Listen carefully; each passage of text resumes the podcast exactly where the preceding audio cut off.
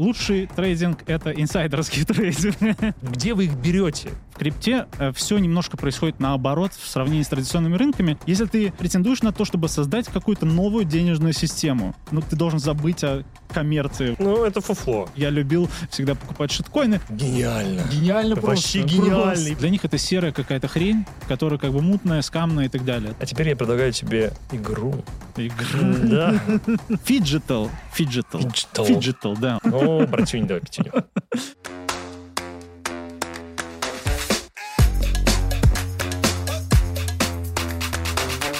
Всем привет, дорогие друзья! Добро пожаловать на очередной выпуск Котелов подкаст. И сегодня в гостях у меня Олесь Ковалевич, управляющий партнер BDC Consulting. Они занимаются тем, что выводят криптопродукты на рынок с самого нуля. Именно благодаря таким людям, как Олесь, мы узнали о существовании Dogecoin, а то о существовании PP и прочих странных криптопродуктов. Конечно, сам Олесь эти два проекта не выносил, но о том, какие продукты развивал Олесь, о том, как они с нуля формировали криптосообщество и позволяли продуктам получать э, миллионные, сотни миллионные капитализации, мы узнаем чуть дальше. Олесь, привет! Всем привет, друзья. Привет, Валер. Спасибо, что пригласил. Очень рад быть здесь. Ты все правильно сказал. Давай обсудим все, что происходит сейчас на Web3 рынке. Уверен, расскажу много интересного. Ну, напомню, что Олесь специально прилетела для этого выпуска из другой страны. Я это, кстати, очень ценю и уважаю. Спасибо тебе огромное. Пожалуйста. Мне было несложно. Спасибо. Ну что ж, начнем с первого блока. Секретики Web3, слэш крипта и маркетинг. Вот э, как ты думаешь, за последнее время технологии Web3 как-то изменяют традиционные подходы э, к маркетингу в криптосфере и в офлайн жизни? Или вообще никак не влияет? Крипта рекламируется только в интернете и не более. А, Ну, наверное, стоит начать с того, что в крипте ключевая проблема рекламы крипты в том, что реклама крипты везде запрещена. Поэтому все то, что происходит внутри крипты, в отличие от традиционных рынков, это некие инновации в маркетинге. Да? То есть мы не можем использовать Google рекламу, мы не можем использовать Facebook рекламу. Буквально 20 компаний в мире способны рекламироваться в Facebook, потому что Facebook выдал на это свое собственное разрешение.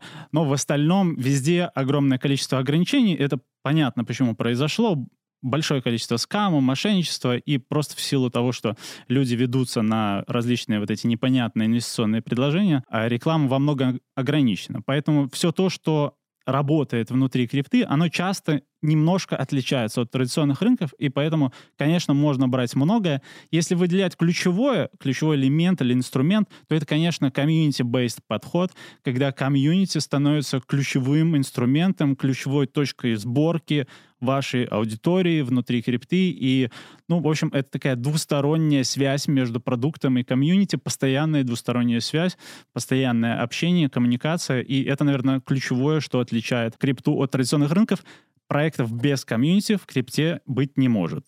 И это тот пример, который традиционные рынки начинают перенимать в крипте, на мой взгляд. Слушай, супер ответ. То есть я правильно понимаю, что если в классическом понимании, вот, например, у Кока-Колы нет амбассадора, А, да, ну есть, то, то есть амбассадор, который просто вещает что-то с телевизора, да, Ну, Да, который... то есть нет человека, который вот мы знаем, что это Кока-Кола. Вот знаешь, в Симпсонах есть пиво Бад, Да. и там есть Бадмен. Вот у Кока-Колы такого нет. Исходя из твоей логики, я понимаю, что каждый криптопроект, если он хочет быть успешным, у него, а, должно быть комьюнити, а комьюнити явно идет за некими амбассадорами, некими людьми. В том числе, но я думаю, что в, в первую очередь должна быть некая идея, да, то есть любое сообщество, любое комьюнити выстраивается вокруг идеи, и у этой идеи, условно, может быть уже носитель в лице амбассадора или CEO проекта или какого-то, неважно, публичного человека, который эту идею транслирует уже дальше в само сообщество, но так или иначе идея должна быть. Как правило, если очень сильно упрощать все то, что происходит в крипте, идея, конечно, часто про то, как быстро заработать, да, но э, помимо этой идеи должно быть, должен быть какой-то пруф того, почему она получится, да, и вот мы быстро заработаем, потому что в этом проекте технология супер крутая, потому что она построена на каких-то идеях, условно, нобелевских лауреатов и так далее, то есть в крипте очень много действительно очень прорывных технологий, которые никто не понимает толком, но все понимают, что они крутые, возможно, они просто а, немножко обгоняют текущее состояние рынка, текущее состояние, а, в принципе, отрасли, продуктовой, тех отраслей, да, и пока еще просто не нашли полного применения. Но а, вот как бы так бывает. Знаешь, вот э, к тебе как практически руководителю организации, управляющему партнеру вопрос. Вот у нас в разработке программ обеспечения нам проще найти маркетологов. Ну, все понимают, как делается софт. Плюс-минус. Либо можно легко обучить. А как продвигать крипту? Я не знаю. Э, есть ли какие-то новые требования к образованию маркетологов, которые появились в связи с эволюцией Web3? Что вообще они должны знать? Где вы их берете? Ты же не один работаешь в компании. Ну, я должен начать с того, что маркетологи в крипте — это, конечно, не просто маркетологи, это люди, которые должны обладать некоторым опытом в трейдинге, они должны понимать, как работают различные DeFi продукты, они должны понимать, как работает комьюнити, как необходимо выстраивать коммуникацию внутри комьюнити. Они должны наверняка заходить всякие, во всякие шиткоины, покупать всякие дурные монеты, их должны скамить, они должны читать огромное количество новостей, э, понимать огромное количество апдейтов и знать десятки проектов, которые вроде как делают одно и то же, но при этом они все очень известны и все очень важны для рынка. Ну, в общем, как ты понял, а, я рассказывал э, про себя, Поэтому э, вот примерно так должен выглядеть классный маркетолог э, в крипте. То есть это человек, который обладает помимо маркетингового знания еще аналитическим и ресерческим складом ума, потому что разбираться во всем, что происходит на рынке, на рынке ну, для этого нужно уделять этому время, нужно посвящать себя вот какому-то практическому изучению всего того, что происходит, потому что новостей, ну, очень много, и несмотря на то, что рынок очень маленький, мне кажется, он генерит новостей больше, чем классические финансовые рынки, если вот, ну, не брать просто количество компаний, которые там представлены. Окей, окей. А, разберем классическое понимание работы с комьюнити в обычном, в любом бизнесе. Это социальные сети, там, э, с квадратными фотографиями, с э, синим логотипчиком, еще и ВКонтакте в России, например. И, в принципе, все. А есть ли какие-то новые возможности, которые предоставляет само по себе Web3 для работы с комьюнити? То есть, э, может, что-то инновационное они создали, я не знаю, форумы какие-то экстравагантные. Ну, поделись. А, ну, из того, что работает сейчас в качестве инструмента, из того, что привлекает огромные массы аудитории, да, это так называемые дропы или airdropы, очень популярная практика среди проектов. Вот э, если ты помнишь, в ленте или в любых других э, сетевых гиперах э, когда-то выдавали игрушки в обмен на то, что ты, значит, там купил на какую-то определенную сумму, да, какие-то какие штучки. И, в общем-то, в какой-то момент это пользовалось огромной популярностью, да, и дети собирали там эти коллекции, и взрослые, в общем-то, часто, да, если вспомнить наше детство, наверное, то это будут какие-нибудь бегемотики из киндер-сюрпризов, да, коллекцию, которую как бы нужно полностью собрать в обязательном порядке, и для этого тебе нужно тратить больше и больше, уделять какое-то свое время и так далее.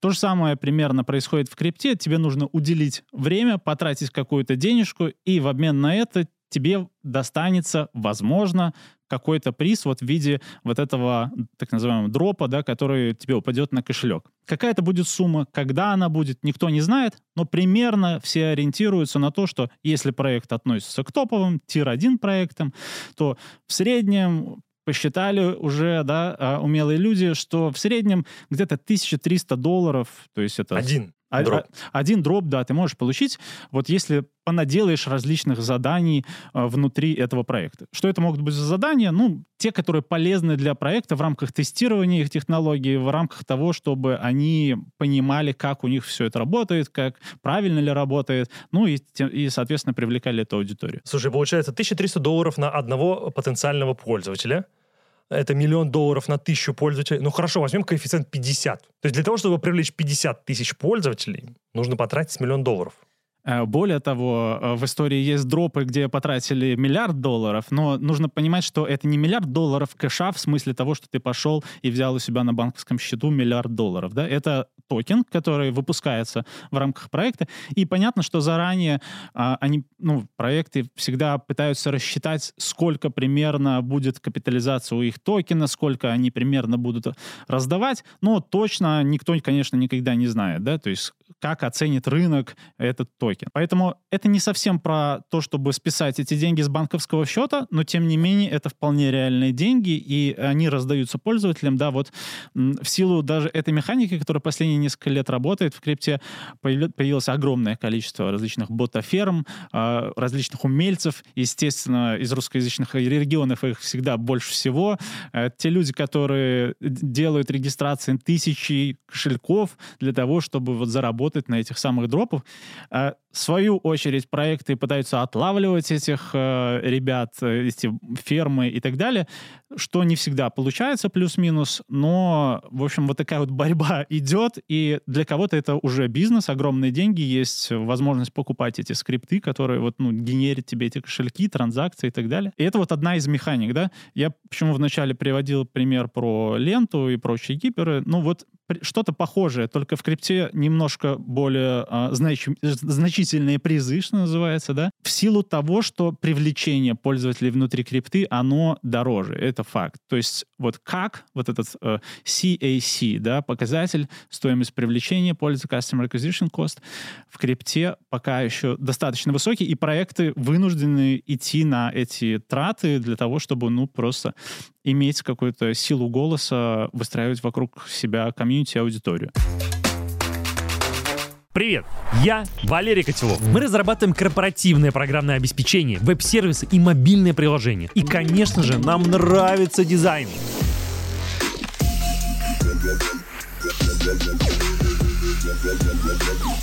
Котелов мы работаем со сложными задачами. Лично я люблю высоконагруженные продукты с упором на безопасность данных и последующую работу с ними. Если вам нужно рассчитать стоимость разработки, присылайте нам запрос. Сделаем вам расчет, дизайн-концепцию и защитим ваш проект перед стейкхолдерами. В любом случае подпишитесь на наш телеграм-канал, заходите на сайт котелов.ком и оставайтесь с нами. Раз уж мы немножко поговорили о твоей деятельности чуть-чуть, э, можешь ли ты поделиться какими-нибудь цифрами? Сколько в среднем CAC на тех проектах, которые вы ведете? Я не прошу их раскрывать, да, что это запрещено, скорее всего. Ну, плюс-минус либо каких-нибудь коллег. Если бы ты запускал свой собственный криптопродукт, ты бы делал бы airdrop ы? А, думаю, что да. Зависит от продукта, во-первых. Ну, мы говорим, что это да, некий то токен. Есть это, это токен. Да, продукт должен обладать токеном, поэтому, конечно, в рамках продукта с токеном дроп сейчас уже скорее а, must-have история, то есть ты не можешь этого избежать. Вообще история про то, что ты выпускаешь токен и постепенно его растишь э, с тысячного места, там ты доходишь до каких-то топов, э, скорее всего не рабочая. То есть я не видел реальных примеров того, чтобы вы так постепенно росли. Вообще в крипте э, все немножко происходит наоборот в сравнении с традиционными рынками. Я сам работаю уже 7 лет в крипте и, ну, честно говоря, осознал это не очень давно, да. То есть таких вещей ты доходишь э, через какое-то озарение, да, возможно, когда работаешь в этом много. Поэтому вот делюсь, собственно, своим инсайтом. То, как ты запускаешься внутри э, крипторынка, внутри веб-3 рынка, значит, наверное, больше всего, и это вообще один из самых важнейших дней в жизни любого более-менее масштабного проекта, проекта, который целится в топ. А если в традиционных рынках ты можешь пойти на Product Hunt, запуститься там, набрать тысячу фолловеров, да, или там тысячу первых пользователей, и это уже неплохой показатель, да, с Product Hunt, а, выловить тысячу человек, для этого там нужно занять первое место и так далее, то в крипте тебе нужно сразу же захантить вот таким образом десятки тысяч, то есть в первый же день получить десятки тысяч пользователей, тогда это уже очень и очень, ну, может быть, не в первый день, там, в первые несколько дней, да, получить десятки тысяч пользователей. Тем самым ты получаешь силу голоса, а, которая тебе в дальнейшем позволяет, ну, делать все остальные свои активности, да, и получать от них результат гораздо более эффектный, гораздо более там высококонверсионный и так далее. Если ты запускаешься без какого-то хайпа, без вот этого крутого запуска, без крутого launch day, то возможно, что в итоге просто о тебе никто больше никогда и не узнает. Потому что, ну, момент запуска, он подразумевает то, что у тебя есть возможность. У тебя есть возможность выйти в СМИ, у тебя есть вот этот вот медиаресурс, да, у тебя есть возможность на фоне этого инфособытия произвести некий эффект, вот этот фурор, да. В дальнейшем, когда ты уже там запустился, что-то делаешь, ну, просто достичь этого моментума становится сложнее, да. И, соответственно, момент запуска во многих проектах прорабатывается 3-6 месяцев. Ты, вполне команда может сидеть, они никто не слышал, не видел и не знает, что они там делают, и они 6 месяцев готовят вот этот launch day. Соответственно, а, а расписывают кому там будет дистрибуцироваться токен, как и так далее, считают всю эту математику, понимают примерно свои оценки дальнейшие. И, ну, вот это то, в чем очень важное отличие крипты. Вот то, как запускается в крипте этот э, период э, намного сильнее, важнее, да, чем на традиционных рынках. Может, другие примеры при, приводить того, что в крипте наоборот в сравнении с традиционными рынками. Например, если ты на традиционных рынках как фаундер привлекаешь инвестиции, да, сначала у тебя там, ну, например, вот, есть два кофаундера, да, вы э, сидите там, живете, работаете, у вас 100% компании, да, вы начинаете привлекать инвестиции, раздаете свои доли, сначала это 20%, потом 30%, дальше начинают какие-то размываться эти истории, да, э, ну и, в общем, хорошим, наверное, бенчмарком считается если вы дошли до какого-то liquidity ивента, и у вас осталось 15-20% доли от компании, в двух там фаундеров плюс команда, это считается, в общем, неплохим показателем.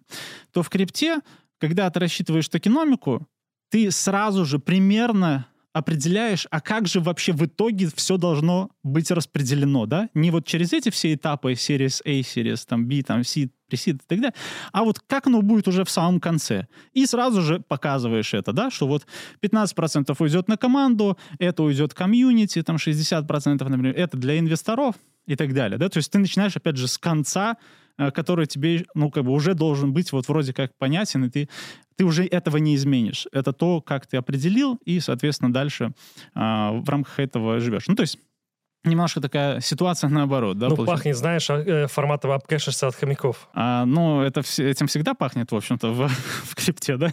А, в этом, наверное, одна из э, ключевых проблем, собственно, крипто, потому что вот тот уровень свободы, который она предоставляет, и тот уровень скоростей, возможности заработать и так далее, конечно, он сводит с ума многих людей. То есть самый быстрый единорог в мире — это Binance, Binance, биржа, которая стала единорогом за 6 месяцев это как бы то, что позволяет крипта. Поэтому э, в рамках, в контексте этого замечания, да, наверное, вот биткоин э, в свое время начал работать и вот сейчас стал чем-то, да, вот стал, стал вот этой thing, что называется, только благодаря тому, что никакая часть биткоина не досталась его создателю. Mm. Это был некоммерческий проект изначально, да, то есть если ты Э, претендуешь на то, чтобы создать какую-то новую денежную систему. Ну, ты должен забыть о коммерции в этом вопросе, да, то есть, конечно, ты можешь получить какие-то выгоды, репутацию и так далее, но ты должен забыть про заработок личный.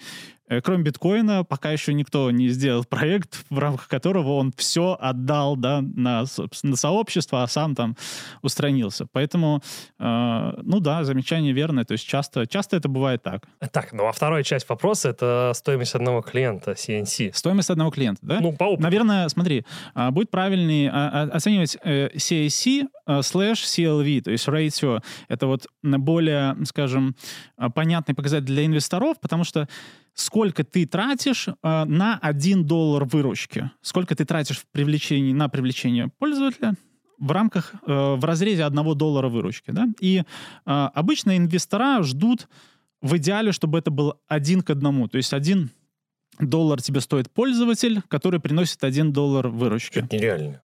Ну, это как бы это очень хороший показатель, да? А в идеале вообще вот очень быстрорастущих проектов, которые будут залазить все топовые фонды в обязательном порядке, это 0,33. Ну, то есть это уже очень быстрый рост, где видно, что продукт нашел свой market fit и так далее. В крипте э, в рамках вот там активности по дропам, например, э, цифры следующие. Я видел примеры и за 10-20 рейтио, да, в этом показателе. А, видел примеры и за там, 60, 80, 150. То есть они выходят вообще за грань разумного. Иногда, а, иногда за привлечение пользователя проект, ну, например, самый дорогой вариант, по-моему, был у Aptos. Это э, токен, который запускала Yuga Labs. Это, э, это разработчик, который выпустил этих обезьянок NFT, э, известных всем, да, самый, наверное, один из самых дорогих. Ну, а ты хорошо стрельнул, ну в этом да, году. А, и они, ну, фактически, они раздавали свой токен владельцам этих NFT-обезьянок, которые уже, ну, в общем-то, априори там миллионеры и так далее, да, должны быть, по крайней мере. Поэтому у них не было цели привлечь э, новых пользователей, ну, была цель просто, просто наверное, как-то хайпануть дополнительно, получить свои охваты и так далее. В общем, они в рамках э, вот показателя как тогда э, пользователям обошелся 500 тысяч долларов. Один пользователь. Один, да, да. Но они раздавали только ограниченному количеству комьюнити, да. Соответственно, не всем, а только вот тем, кто обладает этими обезьянками. Ну, их немного изначально. Но если говорить про более приземленные цифры, то 2000 долларов за привлечение пользователя вот через дропы. Э, это такой какой-то усредненный показатель по тем проектам, которые я видел. Rarible, Ой, LuxRare, э, извиняюсь, э, вот... Э, это вообще космические цифры сейчас. Космические цифры, абсолютно. Я, кстати, там в предыдущий раз ошибся, сказал, что 10 тысяч пользователей за миллион долларов. 10 тысяч пользователей. Да, и... Э, э ну, это то, как это работает. Но опять же, смотри, это, это не кэш, который у тебя лежит в банке, который тебе занесли инвесторы, и ты вот взял и потратил, да, вместо того, чтобы на зарплаты их отдать, там, да, потратил там на, на какие-то сервера, потратил на, на пользу. Это все-таки токен. Ну, немножко как бы другая история. Хотя очень часто этот токен равнозначен и для инвесторов это вот то, что они получили за свои инвестиции, и для комьюнити это все как бы одна экосистема. Поэтому Иногда это, ну, то, за что все бьются, собственно, но нужно понять, что все-таки это не банковский счет. А вот ты до этого говорил про вот некий, э, забыл, как называется этот атрибут, ratio да, э, как э, слэш CLV, то есть это 0,33. соотношение. 0,33 доллара. Да. Смотри, вот эта информация, она открытая или закрытая? То есть можно где-то посмотреть обычным э, физикам? Да, да, это абсолютно. Это рассуждение на эту тему. Это то, как я, я, я не про цифру, я про то, что ведь можно этот показатель использовать для оценки э, новых проектов, которые выходят, для того, чтобы зайти, скажем так, на лоях угу. и выйти на хаях. Ты же понимаешь? А, ну, в крипте, как мне кажется есть два момента, да, вот когда ты там во что-то заходишь, это а, рано зашел и поздно вышел. Поэтому словить этот момент, не обладая инсайдерской информацией, ну, мне кажется, сложно. Да? Это, это нужно просто этим заниматься профессионально, это быть трейдером и так далее. Вот э, в остальных случаях я не очень верю в то, что там можно как-то вылавливать, опять же, не обладая какой-то информацией, инсайдерской, да, пониманием того, что вот в этот проект заинвестят или у них есть какая-то технология и так далее. Поэтому рассчитывать здесь ты можешь Естественно, на основании открытых данных. Любой проект, который построен на блокчейне, его прелесть в том, что ты можешь посмотреть любую информацию о нем. Сколько у него пользователей, сколько у него выполняется транзакции, а, сколько его капитализация и так далее. И просто эти цифры сложить и посчитать, сколько, сколько ему стоило привлечение. Это можно сделать в отношении любого абсолютно проекта. Слушай, а вот э, есть ли какие-то преимущества, которые могут получить, скажем так, офлайн предприятия? Возьмем, к примеру, туру ФИФУ да. от э, внедрения концепции Web3. Да. Примеров, вариантов и сценариев много, но пока что все они не работают. Ну так, чтобы вот сказать ответственно, что это был крутой кейс.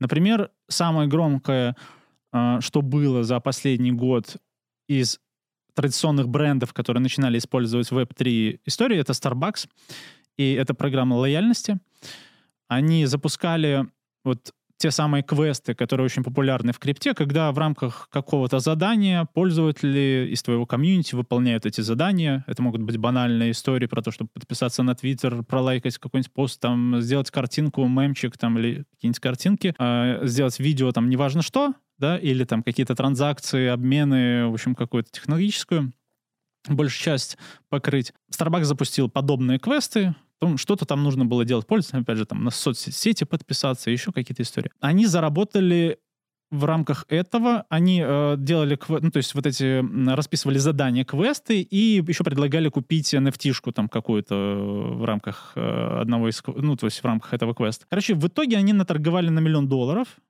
они в своем отчете для акционеров описали это как, вот знаешь, как это любят делать англосаксы, как э, феноменальный, amazing, да, просто неповторимый. Метаверс новый. Да, да, опыт, да, который обязательно нужно как бы повторить, и еще не раз, и еще пару раз, да. Но объективно говоря, это миллион долларов. И участвовало 35 тысяч человек. В программе лояльности Starbucks мировой зарегистрировано 75 миллионов. То есть процент участников да, от их вот этого большого объема возможной аудитории 0,01-0,04 процента. И эти цифры повторяются. Примерно то же самое было у Кони Телеграфа. Это криптоиздание самое топовое, они запускали свои коллекции, и в рамках их аудитории, это миллионная посещаемость, вот то, что в итоге сконвертировалось в покупку там NFT, какую-то там вот эту вот историю, да, связанную с лояльностью через NFT, это тоже было примерно 0,04%. То есть конверсия достаточно устойчива. Поэтому сказать то, что это вот прям какие-то работающие механизмы, которые уже есть и которые привлекают много денег, ну, миллион долларов для Starbucks, для, для понимания, да, это, это один, один Starbucks приносит миллион долларов в месяц по, по выручке. Э, в среднем, да, по миру. Поэтому, да, это абсолютно ни о чем. Но это все эксперименты. И рано или поздно какой-то механизм будет найден. И то, что бренд делает в рамках каких-то вот этих новых технологий своей попытки, уже много говорит о бренде, да, потому что, ну, мы, мы вот э, очень быстро определяем, алдовый или не алдовый, да, и вот это вот оно приклеивается очень быстро, а отклеить это практически невозможно. Поэтому если ты ну, никак не уделяешь внимания тому, о чем разговаривает молодежь, и, ну, в первую очередь, да, крипта это как бы там 25-35 лет сегмент людей, то, безусловно, ты можешь в итоге вот эту медальку себе схватить. Поэтому каких-то массово эффективных решений нет, скорее это инфоповоды, пиар, и, ну, в целом это тоже рабочая история, потому что все модные бренды, включая Louis Vuitton, там, Gucci и так далее, прошлись по теме NFT. Все э, э, бренды автомобилей, там, ну, да, наиболее интересные, там, Porsche, Mercedes и так далее, тоже прошлись по теме NFT. Ну, то есть это то, что ты уже вроде как должен попробовать сделать, и многие пробуют по-разному. А, я сейчас э, скажу слово, его можно не запоминать пока что, потому что пока еще мы не решили, мир еще не решил, будет ли он его использовать или нет, да? Это слово phyg, phygital, phygital, phygital, да. Вот если, вот я сегодня заглядывал в Википедию, слово phygital, и там написано сноска вверху, что эта статья предлагается к удалению. А что это значит, phygital? Phygital, да. Это, значит, вот, там уже есть некое описание, которое говорит о том, что это какое-то сочетание digital продукта с физическим, да, каким-то объектом, да.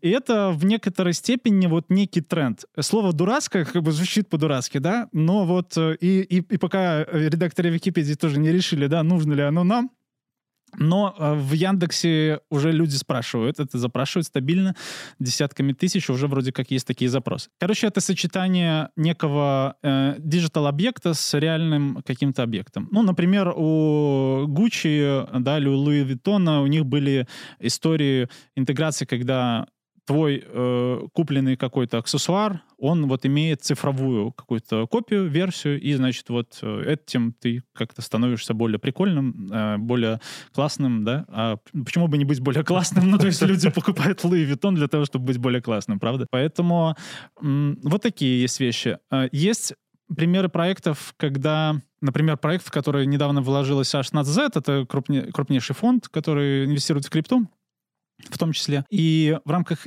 э, их проекта технология, которая, знаешь, вот эти вот э, штучки, которые клеются на одежду в супермаркетах. NFC-шки вот эти. Ну, типа того, да, такая маль, такой маленький чип, это даже не чип, а скорее такая радио какая-то фигня, да, не, не, не знаю, как э, правильно называется, но вот такую штучку ты клеишь на какую-то из своих вещей, и, значит, э, благодаря этому создается цифровая копия этой штуки. Они предполагают, ну, их идея в том, что это может позволять создавать какие-то новые механики, вот именно в рамках каких-то тусовок, комьюнити, программ лояльности, когда ты, например, покупаешь какую-то майку, или тебе в качестве мерча раздают майку, на которой наклеена эта штучка, ты подносишь телефон, а у тебя там еще 0,05 эфирки. Э, ну, эфира, эфира, да, то есть вот ты, ну, это такая, получается, такой прикольный мерч, да, а, потому что NFC-чип, срабатывает возле телефона, и вот у тебя какая-то уникальная майка с какой-то такой штукой, ну, в общем, круто, круто, классно, ты прикольный, да? Я так представил себе, все продавцы нам на Вайлберсе, на, на складе каком-нибудь ходят с телефонами и сканируют все футболки. Вообще, по тысячу футболок, по 0,5 эфир, эфир. Ну, ну, ну, да, вот, ну, э, то есть их идея в том, что, смотри, я уверен, что они еще сами до конца не понимают, как это может работать, да, они ищут механики, и это то, во что инвестирует венчур. Э, Серьезно? Да, а, то есть а, это то, во что инвестирует венчур. То есть они ищут новые модели, потому что если они находят эту новую модель, и она срабатывает, то этот как бы выстрел происходит, да. Они не ищут какие-то традиционные вещи, которые для всех уже понятны. И поэтому они забрасывают во всякие, ну, иногда может показаться, что булшит, а, но вот выглядит это качественно. О каких суммах идет речь? Инвестиции в подобные проекты? В среднем, то есть про венчур. Ну, я, э, я слежу за двумя фондами. Угу. Это A16Z пресловутый, ну, просто он такой, как бенчмарк. И второй фонд, который мне нравится, это Paradigm. Это бывший партнер A16Z, но гораздо более дерзкий, с очень интересным подходом. Он создал достаточно уникальный фонд с точки зрения его ценности для проекта. Это фонд, который очень сильно помогает проектам, да, очень замороченные ребята. То есть, если так э, для контекста, это единственный из крупных фондов, в котором э, они учредили должность э, партнера research partner. То есть уровень ресерчера внутри компании — настолько высок, что он как, как партнер выступает. При этом он не должен привлекать инвестиции, и он не должен раздавать инвестиции. Он просто должен ресерчить. Это его ключевая обязанность и цель. Ну, это достаточно редко. Ну, вообще, как бы в других фондах такого нет. Партнеры, как правило, там должны либо привлекать, да, либо раздавать. Работать, в общем. Да, а работать. А не наукой заниматься. Да, да, да, а не наукой заниматься. А это очень интересная тенденция. Вот чат GPT, да, это же история про то, что люди приходили в некоммерческий проект, как ученые, как researcher ы и так далее. То, что там он в итоге стал коммерческим, и мы сейчас платим двадцаточку за, там, да, с 20 долларов за месяц, это уже там интересная мутная история, да, как там из одной компании получилось три и так далее. Но вот а, здесь в парадигме то же самое. То есть researcher ов выделили как очень важный элемент компании. Вообще, если работать в крипте круто, то без researcher ов, ну, не обойтись. Это как бы такой off-top, Просто потому что очень сложно, очень много всего, и в этом нужно разбираться, копаться и так далее. Так вот, э, эти два фонда, возвращаясь, да, a16z и Paradigm. a16z инвестирует в разные интересные истории. Не всегда понятно, как они вот отбирают, но нужно понимать, что у любого крупного фонда у них есть более рисковые, менее рисковые и там какой-то средний риск. Хотя все это венчур, это все как бы изначально рискованная история. Но в рамках этого все равно есть какие-то градации. И то, во что инвестирует A16Z, э, вот последние 10 инвестиций я смотрел, например, это вот то, о чем я рассказывал, эти чипы, NFC, да, э, чипы, связанные с криптой. Это программы лояльности в разной упаковке. То есть, это, мне кажется, то, во что они верят. И, судя по всему, это действительно находит уже применение. Э, это то, где появляются use cases реальные с криптой. Например, проект, который делает подобие вот этих баллов э, в, ну, в Аэрофлоте, да, или там в какой-нибудь... Э, Баллах лояльности. Лояльности, да. То есть подобие проекта только для ресторанов.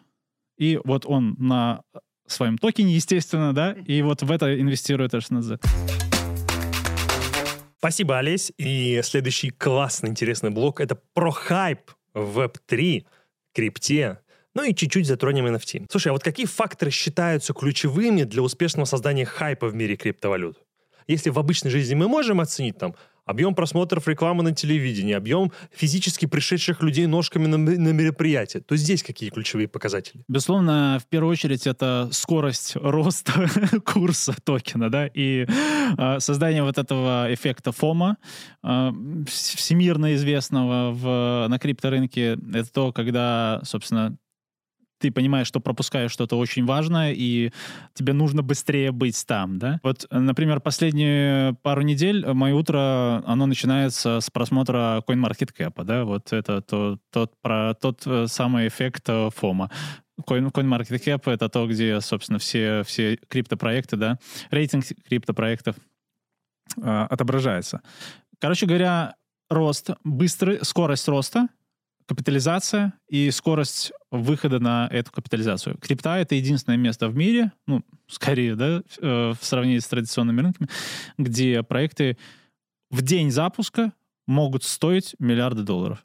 Поэтому, собственно, здесь есть эти возможности. Раз уж ты каждый день смотришь CoinMarketCap, да. скажи, пожалуйста, купил ли ты Ladies или что там, Bond, которые сделали несколько иксов за сутки? У нас сегодня в корпоративном чатике, да, про пролетали проекты, которые сделали и там по, по, по тысяче э, да, процентов, ну это там условно там 10 иксов, например. Поэтому таких проектов очень много, и вот я, поскольку уже переживаю третий, да, или четвертый цикл, третий цикл в крипте, я для себя понял, что нужно держаться. Вот. Не покупать. Потому что я, знаешь, как раньше говорил э, в ответ на вопрос, какое мое хобби? Мое хобби — это покупать шиткоины. Вот. В основном покупать их, а потом продавать на, на низах. Вот. Причем на огромном количестве бирж, кошельков, э, да, то есть у меня там знаю, 15 разных кошельков в разных сетях, э, бирж там 10-20 штук, везде везде есть какие-то остатки, какие-то что-то где-то стейкинги там и прочее. Вот, короче, я любил всегда покупать шиткоины, вот в надежде на то, что действительно он же только что взлетел, да, он полетит дальше. Нет, нужно подходить к этому более системно, конечно, если есть желание на этом зарабатывать, а не просто развлекаться. И, конечно, не поддаваться вот этим эффектам, потому что очень часто это манипуляции, и именно на эти эффекты толпа и залетает. И, собственно, вот э, на, на, на этом пике начинается распродажа, когда залетает толпа. Это, это очень часто происходит. Ну вот ты же все-таки, вы занимаетесь в том числе выводом проектов на крипторынок, то есть ты знаешь, как эти механики работают. Неужели ты не можешь воспользоваться своими знаниями сапожник без сапог и вовремя распознать, когда же проект на хае, как говорится, да. когда, пора, когда пора продавать, а когда покупать. Как, Такой э, провокационный вопрос. Да, тебе. да, да. Вот э, как говорит мой хороший знакомый трейдер, э, лучший трейдинг, лучший трейдинг — это инсайдерский трейдинг. То есть когда у тебя есть какая-то информация, ты понимаешь, почему это э, будет работать. Или, пример, усп- мега успешных инвесторов, которых я знаю в крипте, э, ребята, которые очень глубоко погружены в тему и вот они м, читают историю проекта, white paper, все то, что будет происходить дальше, буквально через несколько дней после его появления. То есть вот есть специальное да, сообщество, группа людей, фанатиков абсолютных, которые понимают чувствуют, да, где есть качественный проект по тому, как написано его описание. Э, они понимают, что это вайп вот этого чего-то классного, нового, и заходят на очень ранней стадии, тогда зарабатывают очень много. То есть для этого, опять же, нужен вот этот ресерчерский талант, когда ты не пропускаешь читаешь, очень много читаешь, очень много э, времени уделяешь вот этому изучению, у тебя появляется соответствующая репутация, вокруг тебя такие же люди собираются и так далее, тогда это работает. Вот э, это если не говорить про, про какую-то инсайдерскую инфу. Если ты просто хочешь заработать на крипте э, в рамках того, чтобы не сильно разбираться, да, покупаешь биткоин, э, чуть-чуть эфира и, собственно, ждешь, э, ждешь нового цикла, который обязательно будет, то, что сейчас начинается опять мы видим по деньгам, которые заходят на рынок, если в октябре 400 миллионов инвестиций, то в ноябре, буквально за месяц, 1,6 миллиарда. То есть в 4 раза увеличился объем инвестиций в рынок. Это означает, что э, поведение на рынке сильно изменилось, что-то происходит. Все ждут халвинга биткоина, все ждут биткоин ETF. И, собственно, если не разбираясь, не пытаясь там как-то заработать 100 иксов и так далее, а вот ну, немножко скромнее, да, относиться к этому, покупаешь биткоины, просто а, ждешь, э, да. Главное не на хаях купить. Это ребята, которые по 60к купили его, до сих пор ждут, знаешь ли. Э, слушай, ну, когда-то ребята покупали по 16к, и это было хаем, да, вот перед, перед двадцаткой и, и дальнейшим спуском. Ну, вот они подождали пару лет и потом продали, отбили свое. Ну, то есть, да, безусловно. Но нужно понимать, это, это, тех, это, это механика с халвингом, она рабочая. Это огромная индустрия, это огромные деньги, и майнеры заинтересованы в том, чтобы биткоин стоил столько, сколько им нужно, ну, как минимум, да.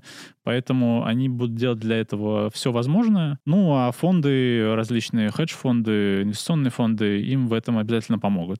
Биткоин как бы это понятная история, некоммерческий проект, опять же, да? Слушай, окей, вы выводите продукты на рынок, вы создали хайп, провели там airdrop, вообще все супер классно. Как вообще потом поддерживается интерес сообщества после этого хайпа? Понимаешь, это же как с девушкой. Вот ты познакомился, она такая вся в косметике, шикарно выглядит, э, все дела, а потом ты как бы просыпаешься на следующий день, она чистая. Да. Там уже что-то другая картинка. С хайпом то же самое. Да, ну вообще, а через год, в принципе, вопросики, да, возникают. Э, Здесь абсолютно то же самое. И вопрос, как это поддерживать, да, он точно так же, как и в отношениях, вопрос на Ну, как в миллиард. отношениях? Вопрос Ты- на миллиард. Да как вот там косметику и покупаешь, косметологу отправляешь, брови она Ну вот здесь то же самое, здесь абсолютно то же самое. Если ты босс проекта, да, вот, э, собственно, ты приукрашиваешь свой проект, постоянно что-то пытаешься для него сделать, а не просто э, понял, что ты стал очень богатым человеком и, в общем-то, ждешь чего-то нового, да. Это очень сложный вопрос. Как поддерживать долго? Наверное, для этого нужно быть действительно фанатиком, для этого нужно быть, ну, в хорошем смысле,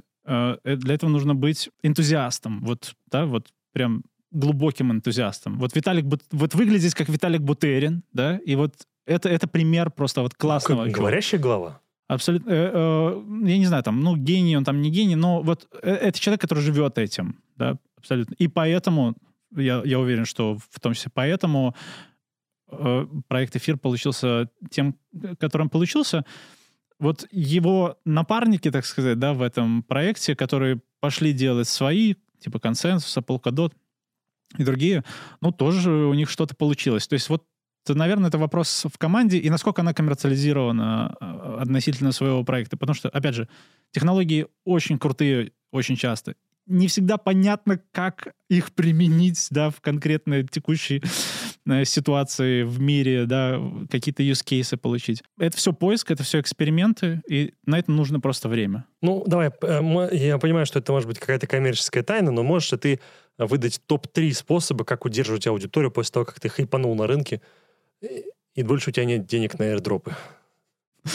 А, нет, вообще это никакой коммерческой тайны, просто это еще не изобретено пока что, да? Ну, а как же Э, вот вы- Ну, то есть э, первое, первый самый простой и банальный ответ, это, конечно, коммуникация. То есть ты должен объяснять аудитории, а что ты делаешь, и почему у тебя вот это получилось, а вот это не получилось. Чем более прозрачным ты будешь, искренним и так далее, ну, это же все считывается очень легко, и, и люди это понимают. Опять же, в крипте, э, в отличие от традиционных рынков, это двусторонняя связь если ты сделал какую-то фигню, да, тебе об этом очень быстро скажут, ты об этом очень быстро узнаешь. А на традиционных рынках ты часто вещаешь, как из телевизора, да, в одну сторону. В крипте так невозможно. Тебя, Я понял, чем. тебя очень быстро, как бы, по- по- по- очень быстро найдут, что называется, да, и расскажут, почему ты нехороший человек. Все дело в том, что как только люди перестают зарабатывать внутри проекта, то их интерес, конечно же, начинает падать. То есть все мы помним проект Степан. Это один из первых Ну, проектов, это фуфло. Мы который- честно друг другу говорить. ну, смотри, э, у нас пол, пол компании как бы бегали в этих кроссовках, да? Неважно, да?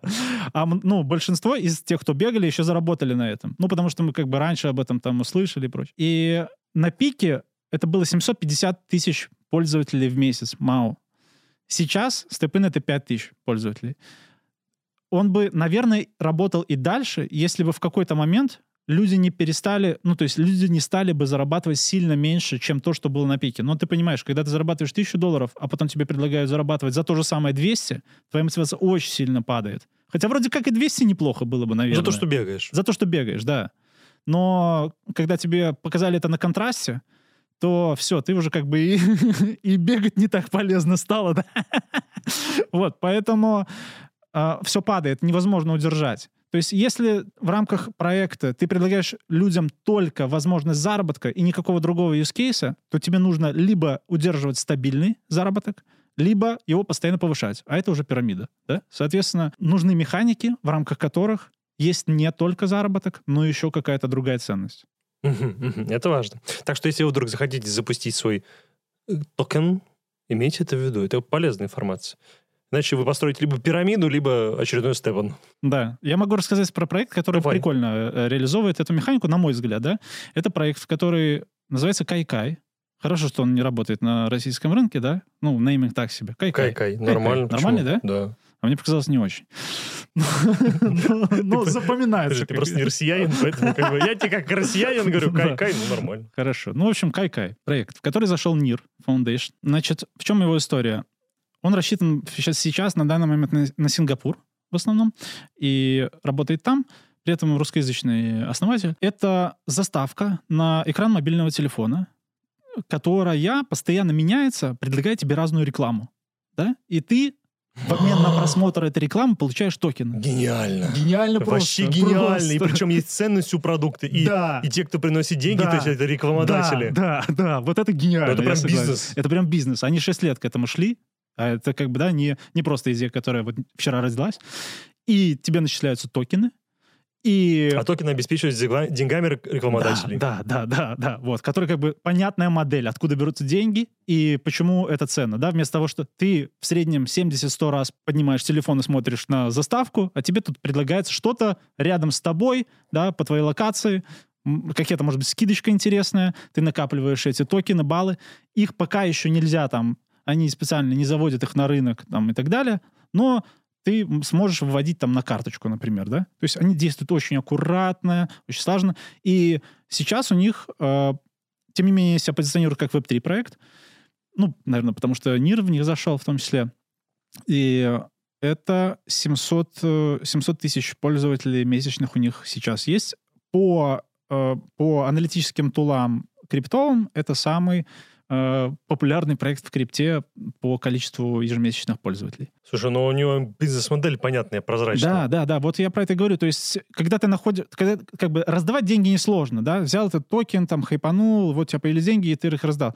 Вот где взять вот этот второй приток, который будет балансировать полностью? Вот в этом вопрос ключевой. И вот в этом проекте они нашли. Единственное, что мне не нравится в этом проекте, очевидно, что платежеспособная аудитория не будут ставить вот такие заставочки с рекламой. Вряд ли ты или, им- или я поставим, чтобы заработать до Вопрос моды. полбакса в месяц. Вопрос моды. И может и не полбакса. Не знаю. Вот здесь уже нужно сводить. Ну, да, а за если- какую бы сумму ты поставил? За- Ну, Сколько стоит твое внимание?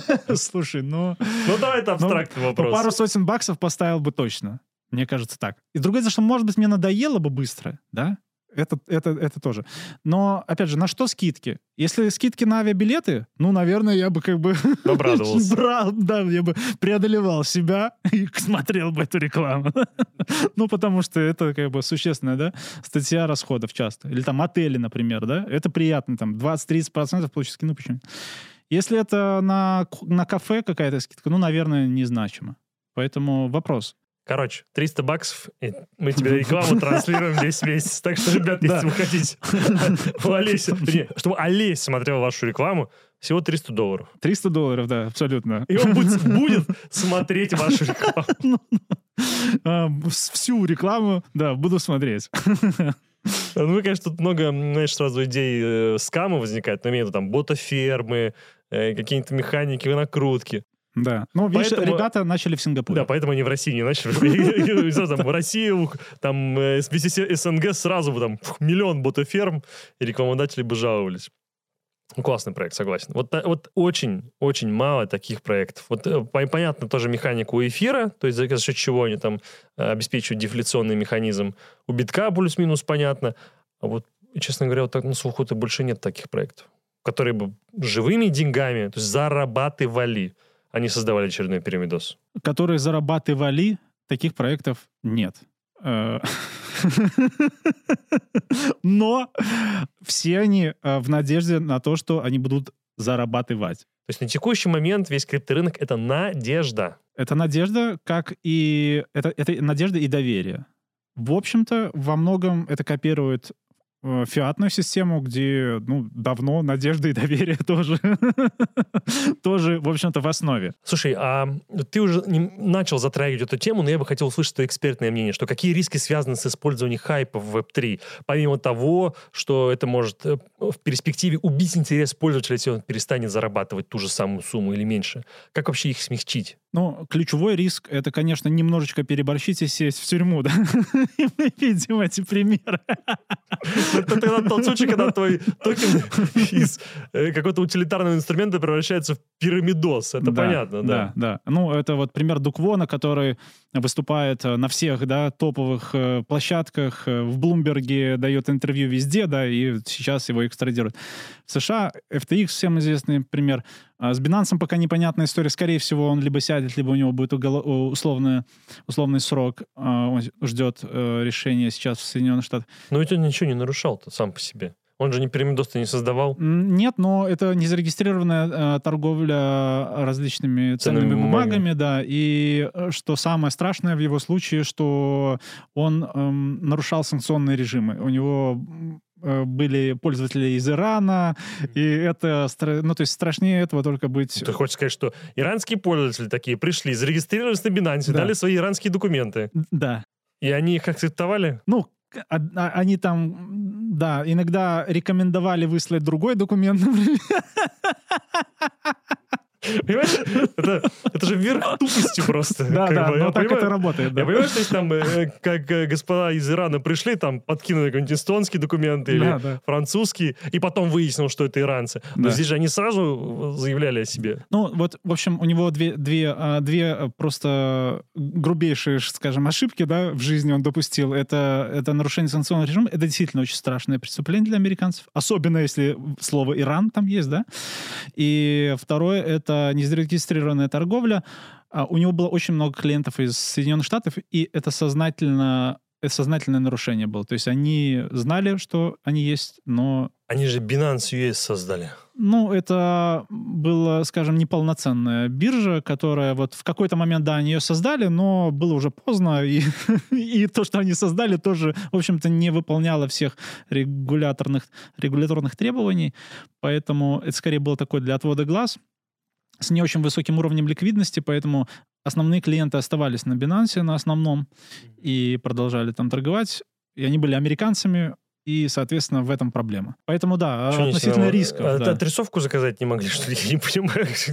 Они, они, они, опять же, они рекомендовали клиентам регистрировать компании в офшорах на островах и через них заходить на Binance. Ну, то есть, причем это была как бы конкретная рекомендация от саппорта, да, что, конечно же, естественно, слилось в какой-то момент. И э, за это, да, за это вот как бы он, наверное, понесет наказание. Ну, если бы мы с тобой были двумя американцами, мы бы банан осуждали. А так, конечно, блин, ну банан же вам сказал, что делать, что вы пошли да, да, да, сделать. Да, да, да, да. Не, я думаю, что он очень дерзкий. Благодаря этой дерзости э, произошло все то, что произошло. Они так быстро выросли и так далее. Ну, вот в какой-то момент э, баланс был нарушен, видимо. При- придется за это заплатить. Может быть, только деньгами, но я думаю, что все-таки будет еще что-то. Слушай, а вот э, э, смотри, мы с тобой немножко начал про Да. то, что вот Про риски. не, и- про ку-ку-ку. Ну, Кай-кай. Кай-кай.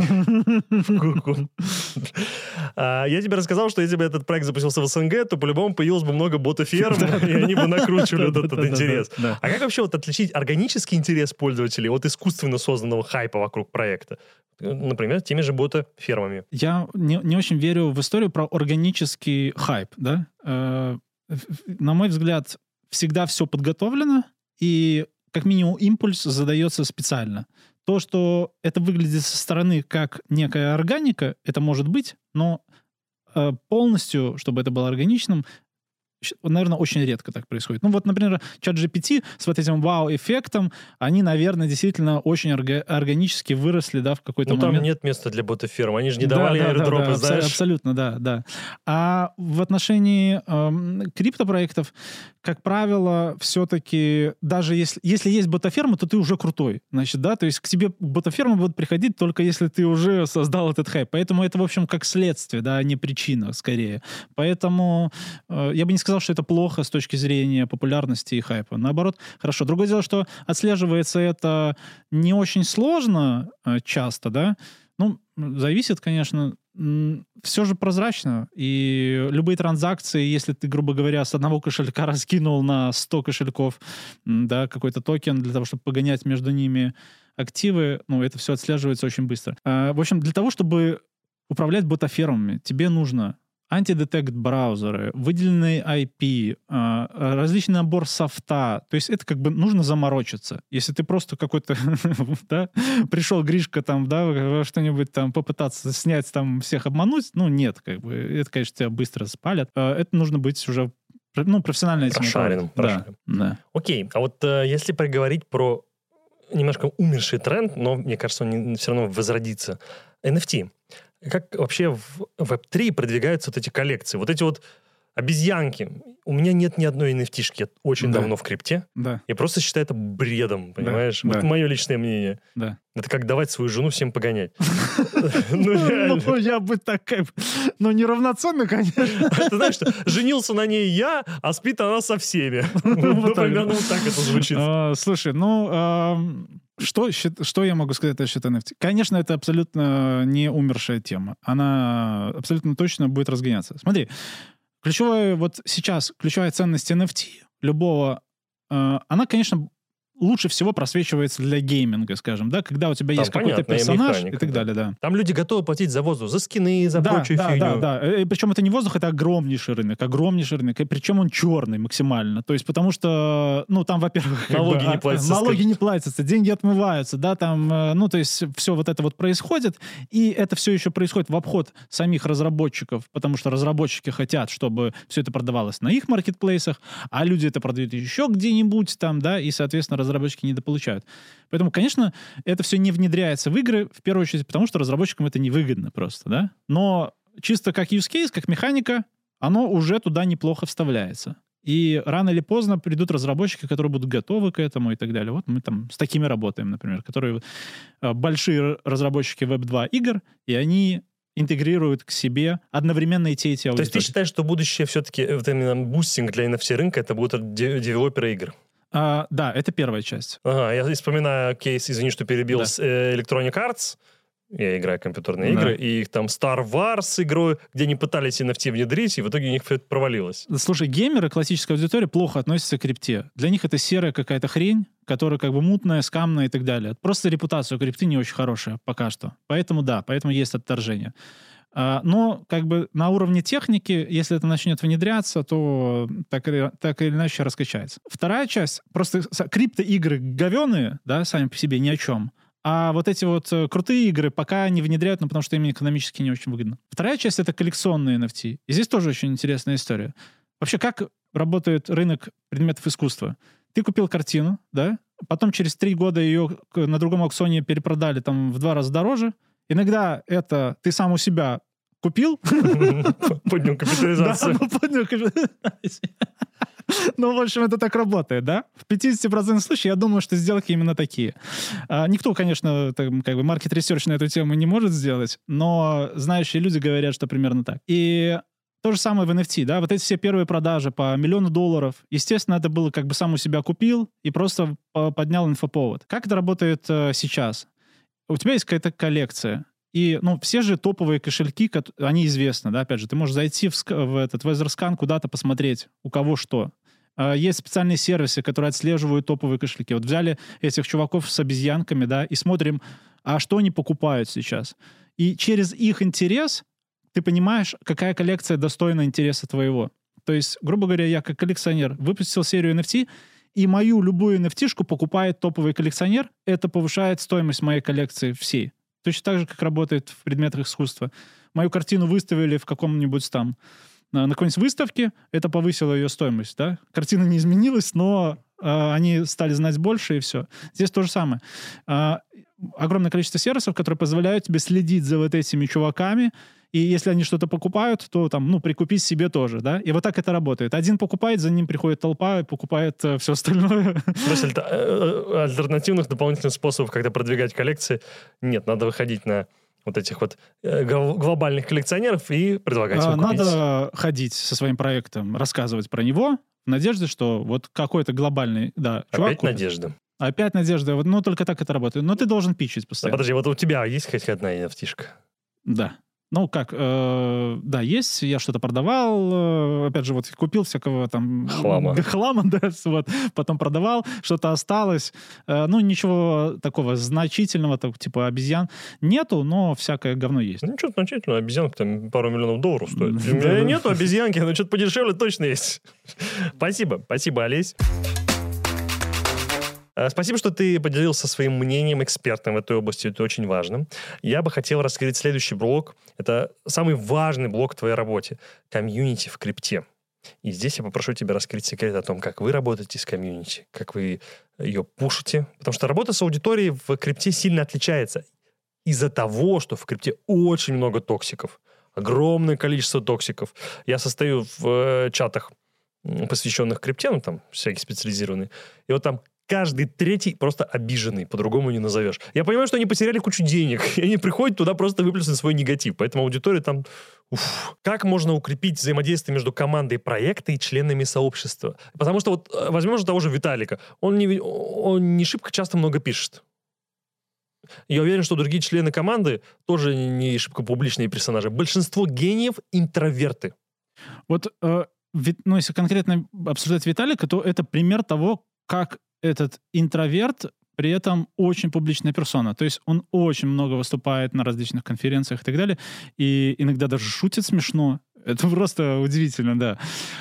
Он очень активный, а поэтому не могу про него так сказать. Но есть, безусловно, огромное количество SEO, которые вообще никому не известны, при этом мега топовые проекты, которые, про которые знает весь рынок. Вот, например, языка Sync, э, это выход этого проекта ждут все, там уже миллионы... Как? Закасинг, э, миллионы, так сказать, этих ботаферм, да, кошельков там понагоняли себе всех этих транзакций в ожидании дропа. А, при этом э, еще один русскоязычный э, чувак из Украины, SEO, никто про него особо не слышал, ну, если не считать вот там, да, чуваков, тех гайс, экспертов больших в области и да, он как бы в основном такой молчун. Но они выступают в основном на специализированных конфах uh-huh. и на метапах, и поэтому вот траст среди такой экспертной публики все же есть. И это важно. Это типа, если на SEO подписан кто-то в Твиттере а-ля Илон Маск, то значит ему можно доверять. Ну, да, но это вообще это универсальная метрика в отношении криптопроектов, да, это то, на что обращают внимание. Есть даже специальные показатели, Twitter Score, например, э, потому что в какой-то момент э, перестало быть возможно вообще анализировать и оценивать, насколько этот проект потенциально норм, да, потому что их огромное количество, скам, не скам, непонятно, все там что-то рассказывают, какие-то там э, технологии изменяют мир и так далее. И вот люди искали метрику, а, Безусловно, если в тебя инвестирует какой-то крутой фонд, это уже какой-то показатель, да. Но для тех, кто попроще, и тех, кто не может себе позволить крутые фонды, ну вот у них в том числе есть такой важный показатель, кто на них подписан в Твиттере. Прикольно, да. прикольно. А вот есть ли какие-то механики, как избежать недопонимания со своей широкой аудиторией? Поясню, иногда аудитория требует откровенно ненужных вещей или говорит, пусть комиссия в сети будет 5%, да. чтобы все ходлеры зарабатывали больше. Но это же как бы абсурд. Овнер понимает это. Возникает некий конфликт интересов. С одной стороны, надо удовлетворить своих ходлеров, с другой стороны, надо ну, быть реалистом. 5% комиссии убьет любую сеть. Как вот такие конфликты избегать? Во-первых, не выносить важные вопросы на общественное обсуждение. Диктатуру устраивать, да? Знаешь, иллюзия, ну, иллюзия свободы. Да, да, да. Ну, как бы, как это обычно там, э, да, работает. Э, там, любая демократия, ну, как, как, да, я вижу этот процесс, это все-таки кто больше денег положил в маркетинг и в рекламу, ну, по большому счету, да, и если просто, ну, невозможно тягаться э, миллиард бюджета, да, против там миллиона бюджета, да. Ну, вот это GameSpot, помнишь кейс из GameSpot и Reddit, а, ну, GameStop, точнее. Да, да, да. Так да, что да. не факт. Ну, это такой импульс э, одинарный, там, на определенную аудиторию, а когда там более широкая, то уже становится посложнее. Ну, окей, да, может быть, импульсы, естественно, бывают. Э, в отношении, в отношении того, как, э, как себя вести, как, эм, как не допускать, я думаю, что, опять же, нужно просто объяснять. Очень часто. Смотри, я видел такой пример. Всем известный Celsius. Угу. Это лендинг-платформа, э, которая скоманула э, большое количество денег. Почему туда заводили? Они были американцами, э, трастовая площадка, и они давали что-то вроде 6 или 8 годовых на, на USDT, соответственно, хорошая доходность. Мы тоже туда закидывали деньги, вывели за день до того, как они закрыли выводы. Повезло. Просто, да, просто проведение божественное. А, потому что ну, начался фат очень сильный, много новостей негативных. Это, знаешь, как э, э, закон самосбывающихся пророчеств, когда все начинают говорить о том, что э, да, банк закроется, начинают выносить вклады, и он закрывается. да, хотя, всех, хотя все было в порядке с этим банком. Вот, но это, это то, как работают рынки. И пример Цельсиуса. Они уже Э, перестали, ну, то есть они закрыли выводы, уже стало понятно, что люди теряют деньги, и, э, значит, основатель этого Celsius приходит на Twitter Space, да, ну, ну вот как бы прямой эфир, э, где обсуждают эту тему Цельсиуса. И э, вот то, что я слышал, будучи на этом Twitter Space, люди, которые понимали, что они потеряли деньги уже, или как минимум не получат их там, ну, долго, да, через какое-то время, возможно, получат. Они все говорили слова поддержки в отношении этого э, фаундера SEO, этого Celsius. То есть Но это помогло? Э, ему э, психологически может быть. А кто им точно нет. Но это, это то, как работает комьюнити, понимаешь? Оно очень долго может быть, может оставаться лояльным. Это как, я не знаю, что здесь работает, стокгольмский синдром там или еще какие-то истории, да? Но если ты постоянно коммуницируешь, если ты постоянно на виду, то люди тебе начинают доверять. А, вот, ну, просто важно не нести булшит, важно как бы говорить как-то, ну, чуть более искренне. Здравствуйте, мы вендинг платформы Celsius, мы набрали кучу денег, раздали кучу кредитов и все потеряли. Вот так примерно, да? Ну, Ну, а, он- не- не, ну, без, без концовки, да, то есть ты все время просто говоришь о том, что здравствуйте, мы там Цельсиус, мы, а, у нас вижен вот такой вот, да, мы там поменяем мир там и так далее. И, ну, как бы, да, начались проблемы, у нас начались Понять? проблемы, мы будем с ними справляться. Понять и простить, как говорится. Да. Хорошо, хорошо. А вот есть ли какие-то метрики цифровые, которые можно использовать для оценки эффективности стратегии э, коммуникации с сообществом? Вот э, ты до этого рассказывал про метрики стоимость привлечения одного пользователя, стоимость активного пользователя. А вот как оценить коммуникацию? Да. Что, А, э, в, в крипте, понятно, количество активных пользователей. А здесь что? Количество гневных комментариев за сутки? Что здесь? Какой показатель? А, ну, наверное, просто активность со- сообщества, она уже многое показывает. Как минимум, ты можешь двигаться в части партнерств, каких-то коллабораций и так далее, если у тебя есть активное сообщество. То, что там иногда происходит негатив, это нормально, да, то есть, ну, он происходит везде, всегда и прочее. Если он не постоянный, э, да, тянет, э, на тебя не подают в суды там, да, сотнями этих исков, то это все в целом допустимо. Просто важно отвечать на эти запросы, на эти вопросы. Если говорить про метрики, то, например, сообщество в Дискорде, в Телеграме, там, где ты э, делаешь, собственно, фокус на развитии своего сообщества, в период какой-то более-менее нормальной активности до 10% engagement rate — это то, какое количество пользователей относительно общего количества э, участников коммуницировало там, да, в течение дня, там, что-то написали. Вот 10, 10%? да, 10% это очень хороший показатель э, на, на, таком, на, на каком-то ап- периоде активности. Потому что у нас в корпоративном чате пишут от SEO там 3-4%. Вот, да, Понимаешь, ты 10% от сообщества хочешь. Да, вот это, это значит, что а, значит, что не работаете вы Не, у нас всё с- хорошо. с активностью, так сказать, ну- участников чата. Ну, смотри, нужно предлагать им конкурсы, нужно предлагать им какие-то батлы между собой, да, вот тогда это повысится. Слышали, да, коллеги? Да, они должны там за красных, за синих. То есть это кто как работает в гейминговых историях то есть а, они там сражаются между собой, там, да, какие-нибудь там квесты им даешь, и тогда это очень сильно все разгоняется, повышается. В общем, healthy вариант это от 5 до 10 процентов. Если ниже что-то умирает, что-то не так, если выше, ну, скорее всего, это, во-первых, сложно, а во-вторых, это что-то уже такое экстраординарное. Ну, космические цифры, если честно. То есть да, я не очень себе представляю. Вот э, это то, чем отличается крипта, да? Э, я недавно видел пример, опять же, э, э да, подговорить про комьюнити, видел пример того, как Web2 два проникает эта история. И э, выбирал там какой-то строительный там, значит, инструмент. На YouTube посмотрел э, какой-то там ролик, да, и там было предложение зайти в чат э, как вот этого комьюнити, этого строительного магазина. Какой-то маленький интернет-магазинчик. И я захожу, и там 2000 человек примерно, и вот это чуваки, которые общаются про ремонт, там, вот как что там лучше сделать. Я понял, что если уже до этих чуваков дошла вот эта история про то, что нужно создавать какие-то профильные чаты, да, где вот ты общаешься на тему этих инструментов, ну, наверное, оно начало проникать везде Ну, дальше. ну, ты сказал, что типа 5% это минимальный порог. Понимаешь, вот если, допустим, возьмем тот же АПТ, Да. допустим, у него есть миллион пользователей, означает ли это, что 50 тысяч пользователей ежедневно должны писать об этом? Это же колоссальный объем людей. Да, да и о чем там писать? Там сейчас, как бы, ну, я вот последний раз слышу о нем летом, Мгм. когда он там рос активно. Сейчас я ничего не слышу. Ну, и если им э, не нужна эта активность, скажем, да, то есть э, опять же, зависит от цели проекта, от их стадии текущей. Вот что, что дальше будет происходить? Если нам нужно подготовить комьюнити к какому-то сейлу, им нужно будет что-то купить, нужно быть максимально... Обкэшиться, обкэшиться, Ну, обкэшиться или возместить затраты, да, по-разному можно Нет, ну, в конце концов, то есть ты хочешь привлечь инвестиции на игру, это так работает, поэтому это нормально.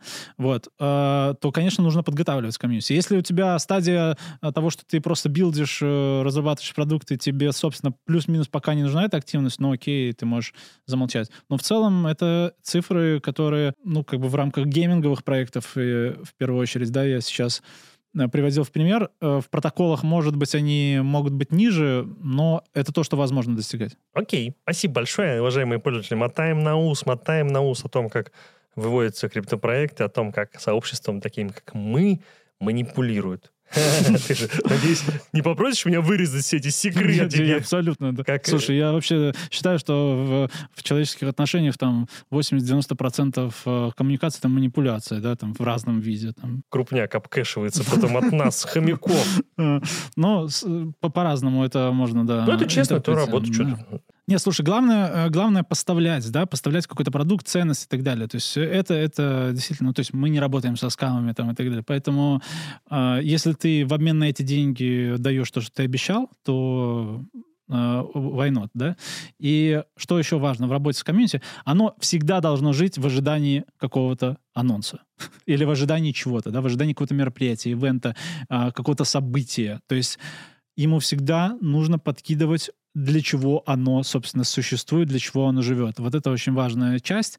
И как только это событие наступает, ты уже должен э, говорить про следующее, угу. поэтому все проекты там раскладывают свой roadmap и прочее. Опять же, здесь работа как в обычном бизнесе. Если ты исполняешь свои обязательства, значит, у тебя больше кредит доверия. Да? Чем больше у тебя кредит доверия, тем более активное у тебя комьюнити, тем более оно вовлеченное, тем больше оно тебе может дать. Оно тебе приведет деньги, клиентов, партнеров, все что угодно, если ты исполняешь свои обязательства. Поэтому это очень важно okay. делать. Наркотик в виде информации. Да, да. Окей, окей.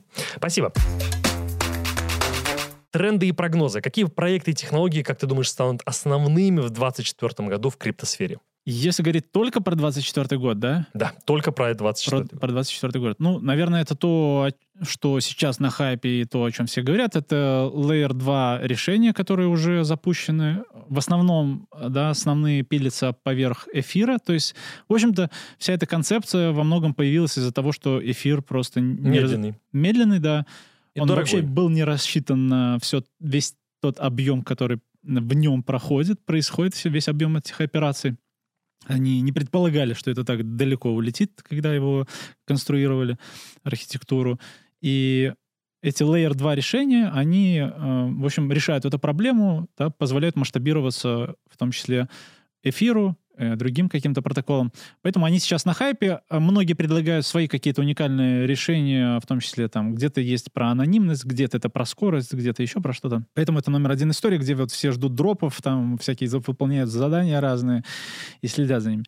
Вторая часть, э, по которой у меня пока нету примеров каких-то прям классных проектов, но это то, куда заносят крупные фонды, и это то, зачем тоже следит рынок, это real world assets — так называемые, то есть токенизация реальных активов. Все прям э, писаются на тему того, чтобы токенизировать недвижимость, да, это, потому mm-hmm. что это... Квадратные метры. Квадратные метры, да, это то, что вот у всех горит как бы последние годы, и какие-то отдельные примеры есть, но ничего пока масштабного не получилось. В основном связано с регуляцией и с проблемой того, как разделять вот эту жилую там или коммерческую собственность на большое количество участников, как это там вносить во все эти реестры деревянные и так далее. Ну, например, там в Дубае у квартиры не может быть больше четырех собственников, да, вот просто по закону. Соответственно, э, как ты ее токенизируешь, да, если больше четырех, да, метры эти не токенизируешь. А на Бали есть проекты, вот в том числе, э, в том числе от э, фаундера Киви, да, Солонина, по-моему, там что-то они делают на эту тему э, строит комплекс, да, ну, может быть, там будет токенизация. Ну, в общем, э, отдельные уже существуют проекты, и кажется, что это тоже use case для крипты. Пока еще нету реальных, но в 24-м думаю, что что-то должно появиться. И э, что еще зашло из традиционной финансовой сферы, это LSD, так называемый, э, Liquid Staking Derivatives, То есть это деривативы, это сложные производные инструменты финансовые, которые э, берут в своей основе какой-то базовый актив, например, там биткоин, эфир, на что-нибудь, и из этого делают некий дериватив. То есть вот лайда... Оборачивают. Да, да, оборачивают. Врапят. Э, да, врапят, э, с, заворачивают, э, добавляют какую-то доходность и так далее. Это то, как живет, в общем-то, весь традиционный финансовый мир, потому что в в общем-то, наверное, 98% э, торгов э, происходит на основе деривативов, а не на основе каких-то базовых активов. Поэтому это то, что должно было прийти обязательно в крипту, потому что она во многом повторяет путь традиционных финансов. Э, Кстати, вот э, в моем э, разговоре с э, head of бывшим э, head of derivatives Barclays банка, да, ну, то есть достаточно такой крупный чувак с точки зрения его компетенции. Я у него спросил, вот э, крипту же можно сравнивать с традиционными финансовыми рынками в части развития, там, да, развития каких-то инструментов и так далее. Вот в каком году находится крипта в сравнении с традиционными финансами? Он сказал, что, по его мнению, где-то 40-е, 50-е. Это вот был там Значит, полтора года назад. Скоро биткоин отвяжется от золотого стандарта, Да, да, да, и будет дикая Да, инфляция. да, да. Ну, как бы что-то такое должно насчет происходить. То есть там должно еще несколько слоев деривативов появиться. а в это все вольется ликвидность. Ну, то есть биткоин и ETF — это Основа. да, это вот как бы будет там первый дериватив на биткоин, да, в который могут заходить институциональные фонды. Соответственно, все ждут там пампа после этого, потому что они вроде как много должны занести. Ну, э, в общем, вот, э, наверное, три таких э, ключевых э, того, что ожидается в 2024 году. Спасибо за экспертное мнение. А вот э, ты ничего не сказал про NFT. деф- деф- э, Ну, это тот, да, нарратив, который остается, естественно, да, и, ну, как бы не, не новый. Он просто дальше живет, развивается. И, и если говорить про NFT, я уже упоминал, вот гей- гейминг и программы лояльности. Пока что вот пока что две какие-то такие части. Окей, а DeFi, какие-нибудь DEX биржи? Да, естественно, они продолжают свое существование, и, естественно, они развиваются. В том числе вот появляются инструменты работы с этой какой-то ликвидностью дополнительные, в том числе вот эти вот деривативы, которые будут встраиваться в эти дексы, возможности для заработка и так далее. Дексы — это такая ну, принципиально новая свобода, что ли, да, относительно того, что ты можешь э, позволить себе делать. Главное, чтобы их не взламывали. А? Главное, чтобы их не взламывали. Да, это самое главное вообще в крипте, да. И главное, чтобы э, сами фаундеры себя не выдавали, да, как за взломанных и не уходили с деньгами, что тоже, к сожалению, бывает. Вот, вообще э, в крипте, в разработке Многие, кто впервые сталкивался с разработкой продукта в Web3, они признавались, что количество времени, затрачиваемое на тесты, оно раза в 4-5 больше, чем в традиционных сферах, потому что вот ты должен покрыть тестами все в период разработки, иначе тебя хакнут. Ну, в традиционной сфере ты можешь позвонить в банк и сказать, ребят, меня там Да, ограбили, да, а отменить да, транзакцию. да, а здесь, да, а да. здесь, а здесь ничего ты не можешь Ничего сделать. не можешь сделать. Окей, спасибо большое за свое экспертное мнение. А теперь я предлагаю тебе игру. Игру. Да. Как ты смотришь на то, если ты дашь мне свой телефон и позволишь посмотреть на историю твоего браузера? Узнаем, кто ты есть на самом деле. Давай, И покажем это еще и зрителям. Да? Так может в чаты тогда, в Телеграм там-то. Ну, подожди, ну чаты это же совсем, знаешь, мне кажется, борщ. А вот браузеры, да. Давай. чаты может там Давай. скрывать, удалять сообщения. А вот история браузера-то никто не чистит. Никто, да? Да, да. Это Ну, правда. да. Это даже, правда. Если, даже если ты жена твоя смотрела, она посмотрела не историю браузера, а, точнее, она не смотрела не чат, она посмотрела историю браузера, что ты там гуглишь. Ну что, готов? А, ты говорил, что ты каждый день просыпаешься с CoinMarketCap. Вот у тебя за сегодняшний день всего две вкладки открыты. Ты знаешь, это Airfit и CoinMarketCap. Ты что, проснулся недавно, что ли? Ну, у меня больше ничего. Ты же прилетел, хотя Олесь специально прилетел к нам из другой страны, чтобы записать И- этот выпуск. Из далекой страны. далекой страны, чтобы записать этот выпуск. Что, серьезно, ты сегодня не прикасался, ничего, никаких новостей не смотрел? Не, слушай, ну я за компом какое-то время работал, да, в основном э, все новости в Телеграме, так что э, поэтому в Читаешь, браузере да. это такое, да. Ну, хорошо, сейчас я про Телеграм чуть позже спрошу. Так, фиджитал, вижу, ты уже объяснил, что такое да, да, да, фиджитал. я вот смотрел это слово фиджитал. А я тебя до этого спрашивал про Ladies и Band, и вижу у тебя тут секси, ну, это токен, эти что? Да, да, да. То есть ты купил или ты просто присматриваешься Слушай, пока? присматривался, это тоже проект, в который за- занес э, большой фонд, да, A16Z. Ага. Это игра в Телеграме. Игра в Телеграме? Игра в Телеграме, да, прикольно. Очень. Э, Правда, они сказали уже, что будут выходить за рамки Телеграма, а мне, наоборот, показалось, что вот если бы они были в Телеграме только, это было бы прикольно. Ну, странно. И назвать его секси, как Токен секси, да, они назвали. Но зато запоминается, согласись? согласен, ну, как бы сразу аудиторию определенно убирает, ну, типа, Ну, людей а кто будет играть в игры в Телеграме? Окей, окей. Посмотрим, что у тебя тут еще есть. Про ЛСД ты тоже рассказал. А, Последние новости России и мира. Ты такой, так, лечу к Валерии, надо посмотреть, выпустит меня потом обратно или нет. да? Что там, ну, о чем можно, о чем нельзя. Ну, Хорошо. Так, Layer 7, airdrop. Подожди, ты участвуешь в airdropах или просто изучаешь? Не, ну э, я что-то там делаю так, по мелочи, без, без, без, без фанатизма, просто для понимания. Заработал что-нибудь? Э, Вот последние нет, ничего не зарабатывал. Было когда-то, еще там в бородатые годы, например, там, ну, условно, там какие-нибудь биткоин-кэши я получал, да, что-то по мелочи получал, но крупных ничего мне лично не удавалось. Хорошо. Ну, честный ответ, на самом деле. То есть, э, как бы, если этим заниматься, надо прям ферму Ну, формировать. надо, надо по- посвящать этому время, да. Смотрим дальше.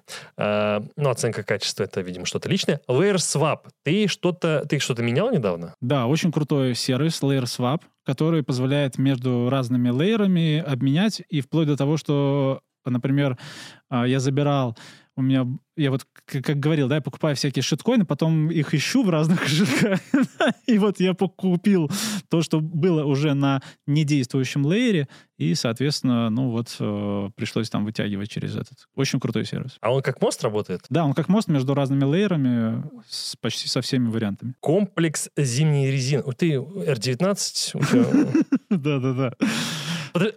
У нас, на- он, он- чтобы вы поняли, он прилетает, у нас снег везде, буря здесь. Ну, типа, вообще не варик уже ездить на летней резине.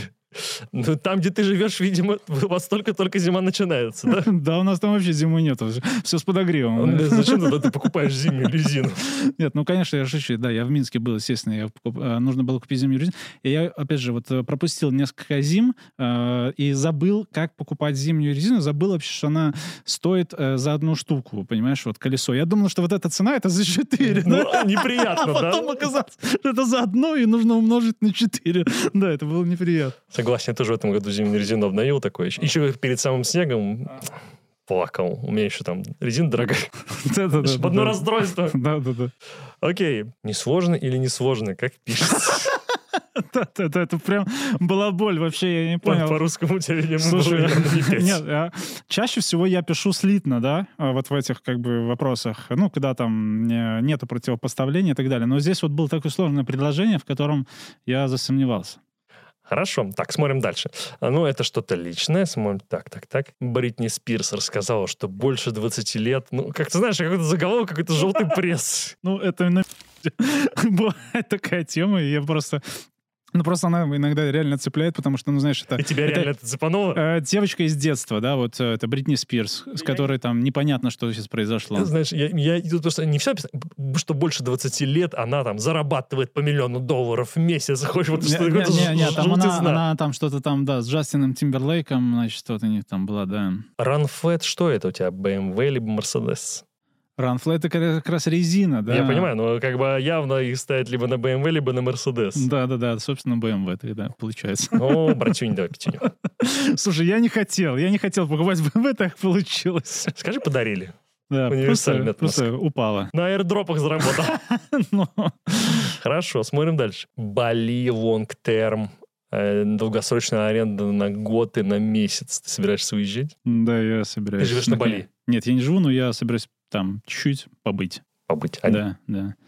В эту, оставить, вот так сказать, вас в этой зиме и Все, кто живет на Бали, русские, русскоязычные, я имею в виду, или представители СНГ, мне все говорят, работать там нереально. Нереально, да. Я тоже так думаю, поэтому я ненадолго. Я вообще э, был на Бали один раз только и был два дня. Вот ты когда-нибудь видел человека, который был на Бали два дня? Зачем? Почему, почему только два? Ну, потому что вообще у нас там была встреча деловая, и нас пригласили, пригласил клиент, и вот мы приехали, побыли и уехали. Ну, там не было возможности продлеваться и так далее. А, финал мужского Уимблдона. Я, я даже не знаю такой вид спорта. Это теннис? Серьезно? Да, да, да. Ты играешь или просто смотришь? Я на- начал играть, да. Сер- И как оно? Э, Мне сказали, что это самый э, техничный вид спорта. И этим привлекли мое внимание. Дальше будет что-то нежное. Сердечки на красном фоне. Картинки. Реально, я читаю, так и хочется это Да. прочитать. Кому Да, отправлял, это, я э, делал э, подарок для своей дочки.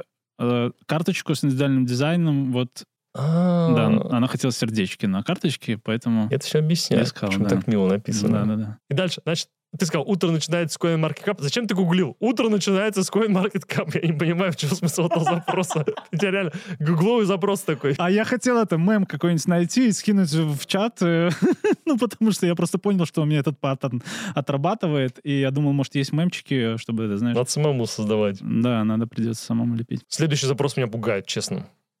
У тебя уже дочь. Она, судя по всему, не маленькая. Почему ты гуглишь Влада А4? Я не понимаю. Ты его смотришь? Слушай, э, это чувак, я просто недавно узнал, что э, это, это уровень человека, который в одиночку может выводить бренд, э, там, например, чипсов, да, вот прям полное производство на максимальную мощность в одиночку. То есть это уровень амбассадора, который вот тащит за собой такую огромную аудиторию, которая к нему супер лояльна. Поэтому Ну, это интересно. детская аудитория в основном. Взрослые не смотрят его. Ему, оказывается, уже 27 лет. Я понимаю. да. Да, но пол- получается, когда он начинал, вот эти все детишки, которые его смотрели, они тоже уже выросли. И они как бы, ну вот в целом для снеков это идеальная аудитория, например. Не знал, не знал. Лысый русский актер. Первое, что приходит ассоциация актера из Brazzers. Ну, да, слушай, а, искал фильм, а, оказалось, что это Бурнов. Ну, конечно. Да, классный чувак. Да, он, у него- он- у него интересная история. Спасибо большое, Олесь, что ты дал мне историю своего браузера. Видно, что она не чищенная. Там было очень много личного. Да? Но я уж то, что считаю этично было спрашивать, я тоже спросил. Зато мы теперь знаем о тебе побольше. Ну и последний блок нашего подкаста — это Блиц-опрос. Очень коротенькие вопросики и, соответственно, коротенькие ответы. Исключительно твое мнение. Вопрос номер один. iPhone или Android? Ну, конечно, iPhone. Почему не Android? А, Да я даже никогда не рассматривал таких вариантов. Ладно, хорошо. А вот э, ты говорил, что у тебя много криптокошельков. Какой у тебя основной криптокошелек? Metamask, конечно. Почему MetaMask?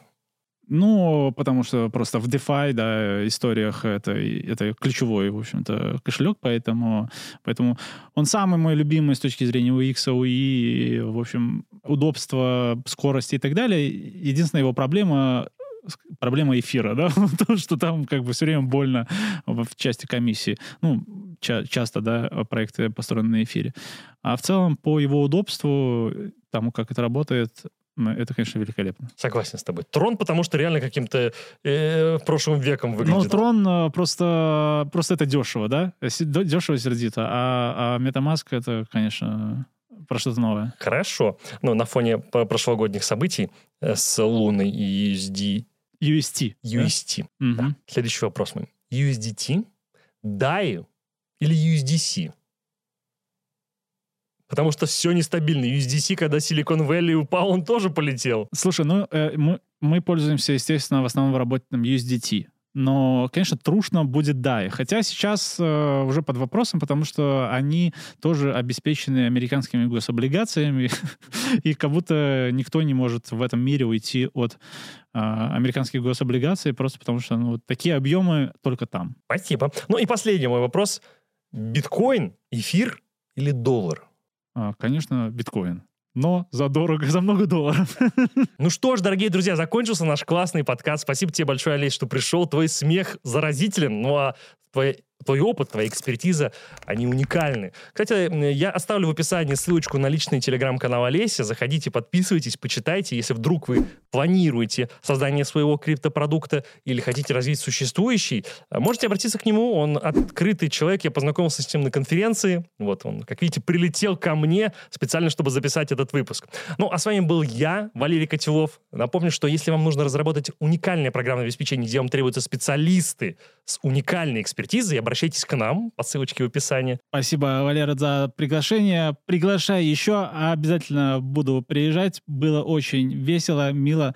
Друзья, спасибо вам за внимание. Приходите, если вдруг что-то вам потребуется. Подписывайтесь на наш канал, ставьте лайки, пишите вопросы в комментариях, мы их обязательно передадим Олесю. Ну, а я рад был всех видеть. Пока-пока! Пока.